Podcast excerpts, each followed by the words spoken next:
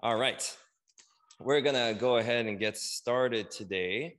Um, yesterday, I sent the email um, uh, and talking about like sibling relationships. Okay, talking about like sibling relationships. Um, and I think for those of you, yeah, I think everyone in here has siblings of some kind. Um, do you remember what your relationship was like when you were younger? And how do you think it's changed or evolved over the years as you became as you and your siblings became adults? These are questions i've been reflecting on a lot more these days because i have two kids and i see them interacting a lot and it reminds me a lot of like what my relationship with my siblings uh, with my brother, little brother is like. Um, now there hasn't been that much research done on adult sibling relationships. There's a lot more done on children siblings but not too many on adult sibling relationships. But in 1989, Dr. Deborah Gold, uh, who's a professor who was a professor at Duke University, uh, who's in psychiatry and behavioral sciences, she came up with five types of sibling relationships that can describe um, most, almost every sibling relationships as adults. All right. Um, and uh, I think there's a slide of it, right? Yeah, here they are. I found this really interesting.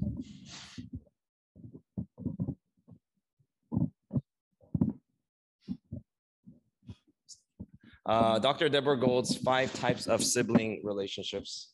Uh, and this is uh, published in her study. Um, you can find it as a book, uh, Sibling Relationships in Old Age. Um, it's a little dated, uh, but I think all of these are very applicable. And these are the five types. And you can also find them on the bulletin. I listed them in the bulletin for you as well.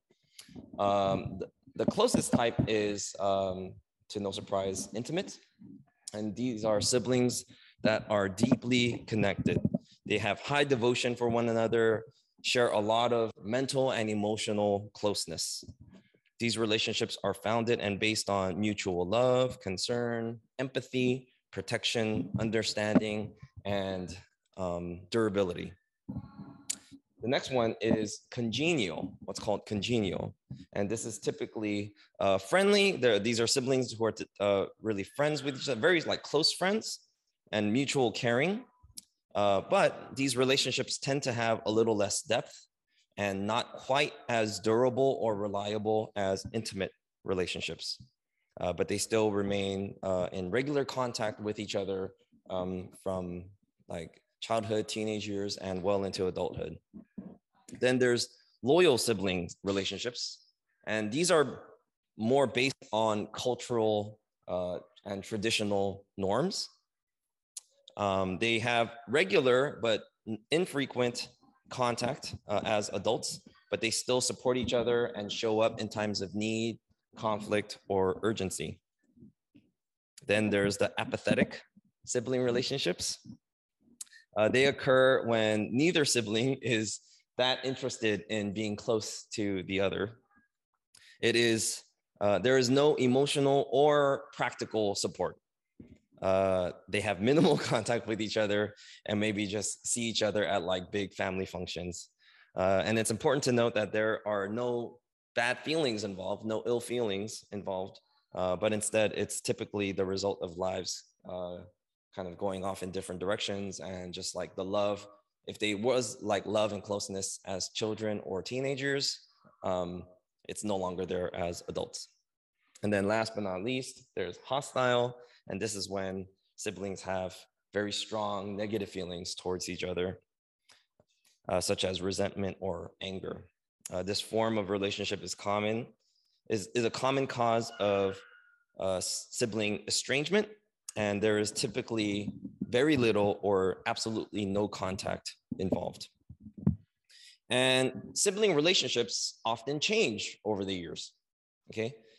Uh, typically, most sibling relationships vacillate between maybe two or even three of these five types of sibling relationships. And maybe even if you reflect on your own brothers or sisters, uh, that might. uh, that might Oh, okay, okay. Um, but it's not actually that uncommon for uh, siblings to even experience all five types of sibling relationships in the course of their entire relationship.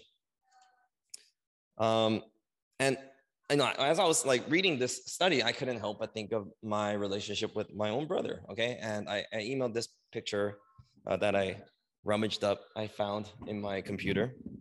Uh, this is me and my little brother when we were, um, I think I was six at the time, and he must have been five. So it's around 1986. Um, can can you tell which one is me? Yeah. All right. The, the one in the hat, yeah, that's me. I was small as a, kid. um, yeah, so uh, I was I was thinking about I found this picture and like a flood of memories came back, right? And I was thinking about my relationship with my little brother through the course of our lifetime. Um, this was 1986, just about a year uh, after my family moved from South Korea to Los Angeles. And we were still little um, FOBs, uh, fresh off the boat kids running around the streets of LA. New language, a new culture, and new ways of living in a different country on the other side of the globe. Um, and this is, I think we were visiting my uh, cousins and aunt and uncle in um, Fallbrook, which is like a little outside of San Diego. They had a farm. So yeah, we would visit them a lot when we were younger. And when we were little kids like this, like we were both really confused uh, little brats, kind of learning how to adjust to this new life in this new country in America. Um, and then when we got older, uh, as kind of older kids, we completely adjusted to urban American living, uh, getting in and out of trouble together. We both lost most of our Korean language. and we were totally like these uh, Twinkies, okay, uh, yellow on the outside, white on the inside. And uh, yeah, and we were both like hanging out together all the time. Like his friends were my friends, my friends were his friends. And whenever I wanted to go out with like just my friends, my mom would always like tell me to take my little brother with him, which now as a parent, I totally understand because she probably just wanted some peace and quiet. And then when we became teenagers, we were both kind of going through our respective teenage angst in our unique ways. Uh, but we were still very much there for each other. Uh, I remember um, there were many times when I was going through some difficulties. Uh, there, he was like the only person in the world that I thought like really gets me, like who really understands what I'm going through, understand my pain and my struggle. Uh, and my family was very private. They didn't allow us to talk about our problems or issues with anyone outside of the family. And so I definitely didn't want to talk to my parents about my issues with them. so it was only, we only had each other, right? And so we were really, really uh, tight. We were like best friends still. And it was not until college when I realized like we were kind of like diverging onto different paths of life. Uh, I went to UC Riverside, and then a year later, he went to UC San Diego. Um, I was taking my faith seriously. I was growing a lot in my faith. And so most of my close friends over there were like these like good church kids. and then he went down to San Diego and he joined this fraternity that was like infamous for partying like every weekend. Not only every weekend, but like multiple times every single weekend, right? So that's when our uh, paths, our values, our lifestyles totally diverged onto different directions. Uh, so our relationship has kind of gone through uh, different types of sibling relationships. Uh, when we were younger, our relationship was uh, pretty intimate. Uh, there were many times when I felt like he's the only person in the world who could understand me. And I'm not exaggerating when I say if it weren't for my brother in my life, I don't know if I would be alive today, like literally, because I was so depressed and had a lot of like suicidal ideation as a as a teenager. And all you need really when you're going through a tough time like that is just like one person right? God god provides like uh, all different kinds of relationships but when you're in like a depth of despair um, all you really really need is one close person who understands you um, and perhaps your relationship with your own siblings kind of went through the various stages of different types uh, along the way. Uh, maybe you were really, really close to them when you were younger, but now as adults, you've kind of grown apart. or maybe you weren't that close when you were kids. And then as adults, like you kind of became like to understand each other better. And if they used to be close, but not anymore, a lot of people grieve the losses of their sibling relationships over the years. But perhaps a different way to look at it is um, an evolution, okay? An evolution of sorts. I know that my relationship with my brother in times like these, and then when I was a little older and as a teenager, um, it was critical, right? He was there for me at a very critical moment in my life, and it served a really, really important purpose. Uh, likewise, I hope my role in his life like did the same. And if we think about all the different relationships that we have in our lives, um, relationships evolve, relationships dissolve, and new relationships arrive all the time, right? Relationships evolve, relationships dissolve, and new relationships arrive all the time. Some might see these relationship evolutions as doors closing and doors opening. Oftentimes we get so hung up on the whole like doors closing part that we forget to reflect and process how the different relationships in our lives have impacted us through the course of the years. Uh, only if we have eyes to see them, ears to hear them, and hearts to receive them, and spirits open enough to embrace them, can we appreciate each and every relationship that we have now and in the past uh, with much more gratitude. And this leads us to the central truth for today. Open doors exist to help us discover ourselves and grow in faith. Open doors exist to help us discover ourselves and grow in faith. If you have your Bibles, turn with me to First Corinthians chapter 16, verses 5 through 14. If you have your Bibles, your Bible app, or you could just look on the screen. Um, I tried my best to fit everything in one page. So for those watching online, I'm sorry, um, but we'll put a slide up for the recorded version. After I go through Macedonia, I will come to you, for I will be going through Macedonia. Perhaps I will stay with you for a while, or even spend the winter, so that you can help me on my journey wherever I go. For I do not want to see you now and make only a passing visit. I hope to spend some time with you, if the Lord permits. But I will stay on at Ephesus until Pentecost because the great door was uh, because a great door for effective work has opened to me and there are many who oppose me. When timothy comes see to it that he has nothing to fear while he is with you for he is carrying on the work of the lord just as i am. No one then should treat him with contempt. Send him on his way in peace so that he may return to me I am expecting him along with the brothers and sisters. Now, about our brother Apollos, I strongly urged him to go to you with the other brothers and sisters. He was quite unwilling to go now, uh, but he will go when he has the opportunity. Be on your guard, stand firm in the faith, be courageous, be strong, do everything in love. Amen. Right, let's pray. Let's pray. Uh, Lord, thank you so much for allowing us this opportunity to reflect on all the different relationships that we have in our lives. Um, and with every relationship, it's like a door opening up to ourselves.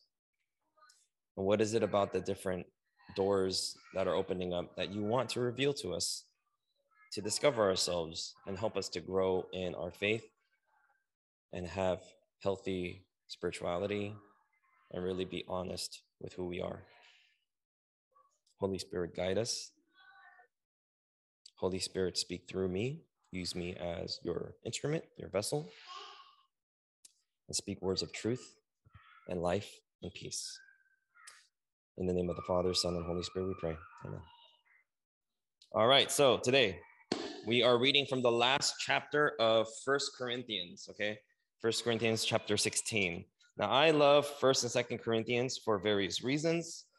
Um, one of the reasons why I think First and Second Corinthians is so interesting is because the city of Corinth, uh, which Apostle Paul is addressing in First Corinthians, is um, really unique. Okay, it's located on this like narrow strip of land called an isthmus, and because it's located on this like narrow strip of land and it's right in the middle, uh, they have two ports. Okay, one on the north and one on the south. So they have boats coming in from the north um, and boats coming in from the south. Right, so it's a really unique uh, advantage that the city of Corinth had geographically to allow import, export uh, to come in and out very easily. And because of that, uh, it is a very multicultural city. Okay, there were people from literally all around the world that reside in Corinth, that come in and out of Corinth, and that uh, have brought their own uh, values and culture to this wonderful, great city. Now, uh, the person who wrote this letter, uh, his um, name was Paul. Okay, he is a very prolific missionary and church planter. Um, I, after uh, starting this church um, in early 2019, late 2018, uh, I have so much admiration for people like Paul because he was a beast, right? He would go from city to city, uh, starting new churches, like gathering people and like sharing about uh, the love and the sacrifice and the resurrection of Jesus Christ and how much God loves his people and really like transforming one city after another, after another, after another.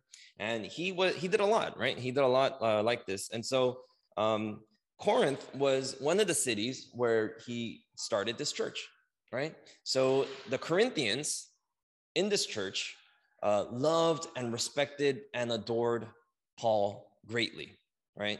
Um, but as soon as he realized, like, oh, okay, his his contribution is done, and he could uh, kind of leave the church to other leaders to help take care of it and to um, take care of its people. He moved on to the next city to do, to, to do the same thing. Um, so let's see. So he uh, right before this, uh, he planted a church in. Um, oh no, right after this, he went on to plant a church in Galatia which is most likely where he was writing this letter from. And then after that, he went on to a city called Ephesus, where he stayed uh, for longer than he usually did the other cities because Ephesus had a lot of challenges uh, when he was there. And then after that, he planned to do some work in this region called Macedonia, which he mentions in the beginning of today's passage. Uh, he also mentions a couple other people. Uh, one person in particular is Timothy, who is his protege, his closest protege, his partner in ministry, and one of his best friends, right?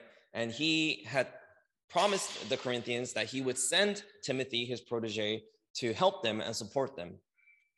And then another, another person that he mentioned is a, a man by the name of Apollos, right? Uh, now, Apollos and Paul, uh, they were kind of uh, very similar because they were both very ambitious. They were both uh, missionaries. They were both church planters. Um, and they were both like strong willed and strong headed. And so, because of that, they like butt heads a lot. they butt heads a lot. So, Paul, as you could probably tell, uh, I don't know if you, you, were able to pick this up in um, the tone in verse 12. he says, Now, about our brother Apollos. I strongly urged him to go with you, uh, to go to you with the other brothers and sisters. He was quite unwilling to go now, but he will go when he has the opportunity. So I don't know if you could tell, but there's a kind of a tone of annoyance and frustration that he had there. But it's interesting because they're both doing really, really good work, right? They're both doing really, really good work. And so there's a lot of stuff going on in the background as Paul is kind of wrapping up this letter to the church in Corinth, right? And the the right in the middle of today's passage, kind of like the hinge of today's passage, is verse 9, which says, A great door for effective work has opened to me, and there are many who oppose me. This teaches us that open doors, what it actually means is new opportunities. Open doors means new opportunities, uh, new opportunities to, for relationships, new opportunities to grow, new opportunities to take care of yourself, new opportunities to see what God has in store for you. I don't know if you've ever heard this expression, you probably have. Um, when God closes a door, he opens a window. When God closes a door, he opens a window. There are many misconceptions about this uh, saying because, for one, many people think it's a Bible verse, but it's not. Okay, it's not in the Bible. You're not going to find it in the Bible. All right. And two, um, I personally don't like that expression. Okay, when uh, God closes the door, He opens a window, because um, life is not so like cut and dry like that. You know, it's not so dichotomized like that, right? It's it's it's more fluid, isn't it? Right? Yeah, maybe like you move out of uh, a city, but that doesn't mean you're done with that city forever, right? Maybe you go through uh, a breakup, but that doesn't mean like you might never ever talk about this person or you're never going to think about this person right or maybe you go like even siblings right sibling relationships change right but they're still your sibling right you might actually like end up hating each other and like can't stand being around each other but they're still your sibling right so that's one of the per- uh, reasons why i personally don't like that expression so much but i was always wondering like why did it become so freaking popular why do so many people say it like especially like religious people, right? Why do so many people say when God closes the door, he opens a window? Um, and I think it's because uh, it's a feel good expression, right? It just, you know, it's like a way to like help people like, oh, it's okay. You know, if you get fired, let's say you get fired from a job, right? And you're like just like grieving uh, the loss of this and just fearing the unknown and all that stuff. Um, and you're sharing this with a religious friend and this religious friend says, well, you know, when God closes the door, he opens a window. It's, uh, I don't know, it, it it's kind of uh, annoying. you know, it's kind of annoying. Um, but that's, that's more personal for me. But the reason why uh, it became kind of more popular in today's culture and society is because of one of my favorite freaking movies, Sound of Music. There's a scene when in the near the beginning of the movie, right? When um, uh, what do you call it when those where where those nuns live? Convent, yeah. Uh, where Maria, the main character Maria, um, is like she desperately wants to be a nun. Okay, she's a a, a young sister in the convent, and uh, she's training to be a nun. She's like a nun in training, right? And the Reverend Mother tells her that she must first spend a few months as a governess to take care of these like seven children for the Von Trapp family. Uh, she sees this as, uh, Maria sees this as an unnecessary diversion and um, gets frustrated, right? But she says to herself, when the Lord closes the door, somewhere he opens a window, right? And of course, it's like sound of music, right? And it's like the wonderful, enchanting Julie Andrews who's saying that. So, of course, it's going to become a popular saying. right? After she says it, right? Um, now, when a path to life uh, is something we pursue or desire is closing on us, this simple Bible misquote, this simple um, uh, commonly used saying, leads us to believe that maybe what we want is going to look very different or something, or it just kind of helps us to move on, almost like forcing us to move on. And it's, it's comforting in a way uh, to think about life's journey as kind of open and shut case. But oftentimes we make the mistake of moving on too quickly without much reflection, process, and gratitude. So when Paul says to the church in Corinth, to the followers of Jesus in the city of Corinth. A great door for effective work has opened to me, and there are many who oppose me. It also reminds us that open doors means new challenges. Open doors means new challenges. What's really interesting is in the very immediate next verse, in verse 10, uh, Paul begins talking about Timothy, right? Uh, Paul knows that there are challenges that are waiting for him as he goes to a new city to try and start a new church, to gather more followers, to share more about the love and the story of Jesus Christ. But he also knows that those in the city of Corinth might challenge him. Okay, and the reason why I say that is because when he talks about Timothy, his protege, he's going to trust one of, he's going to send one of his best friends, one of his best proteges to the city of Corinth to try to support them. But when he says this, he says, see to it that he has nothing to fear while he is with you. For he is carrying on the work of the Lord. And in verse 11, he says, No one should treat him with contempt. Now, why in the world would Paul say this?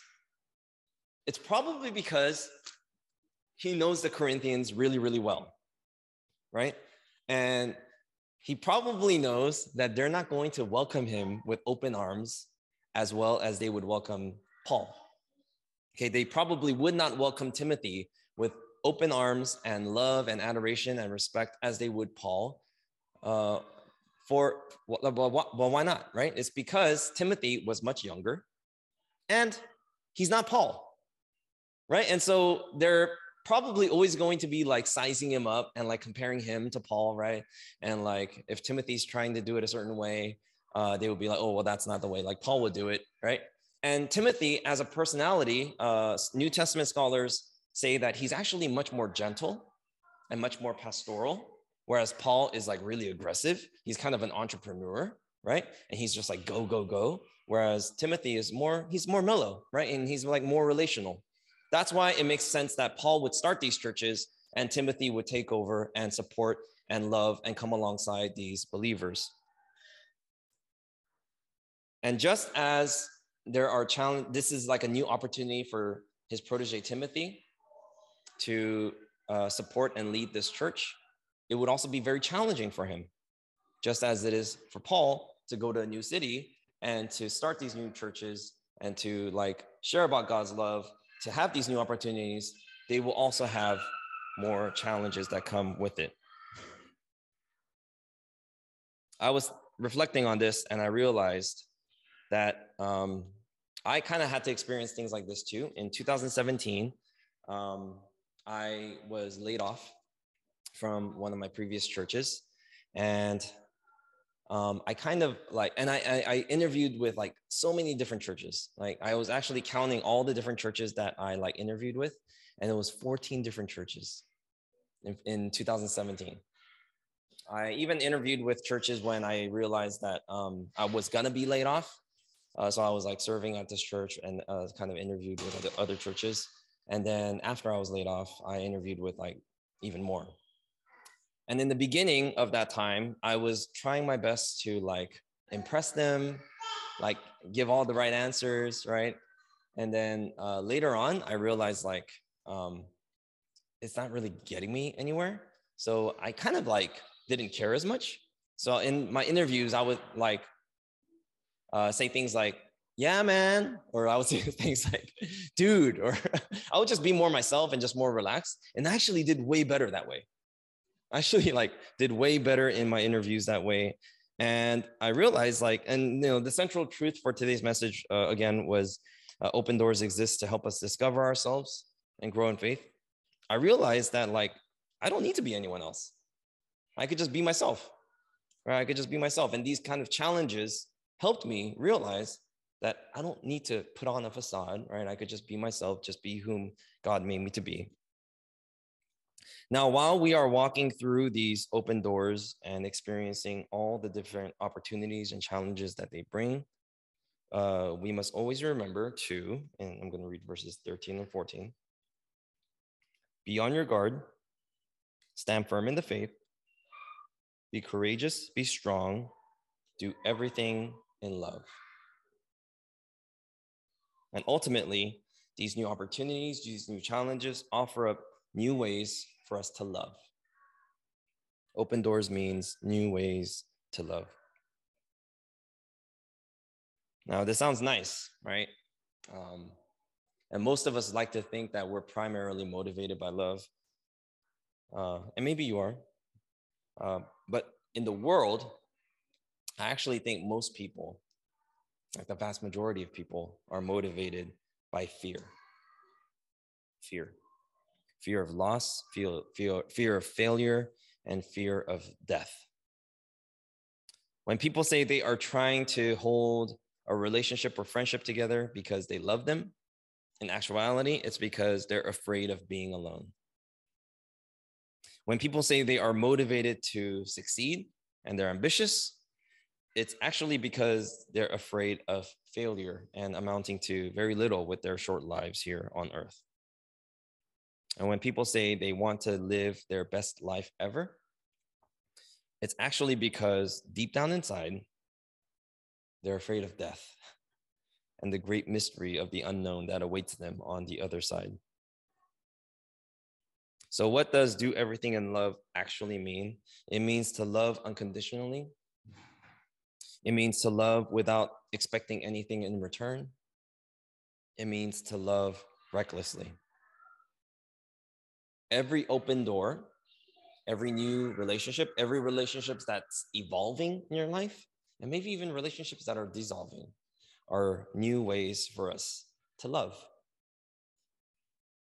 So, the reflection question I want us to walk away with today and re- think about throughout this week is this What open door is God presenting to you right now, and how does He want you to grow from it? What open door is life presenting to you currently, and how does He want you to grow from it? Let's pray.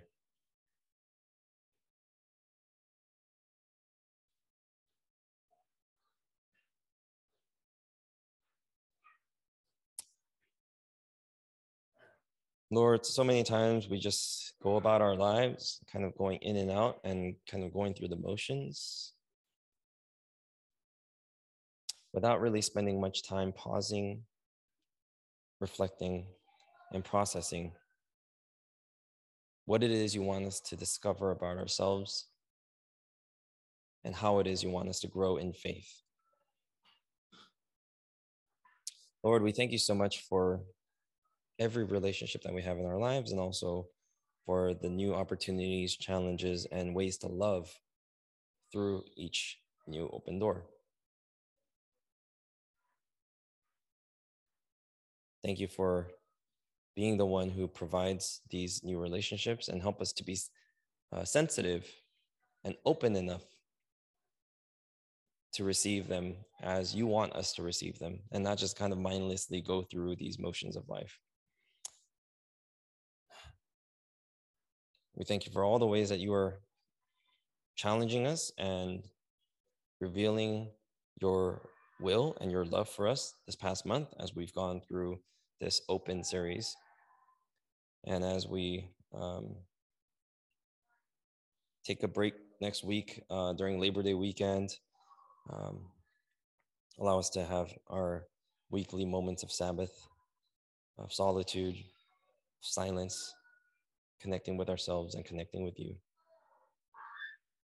So that we can be more aware of all the open doors that we have in our lives and what you want to do uh, in us through them.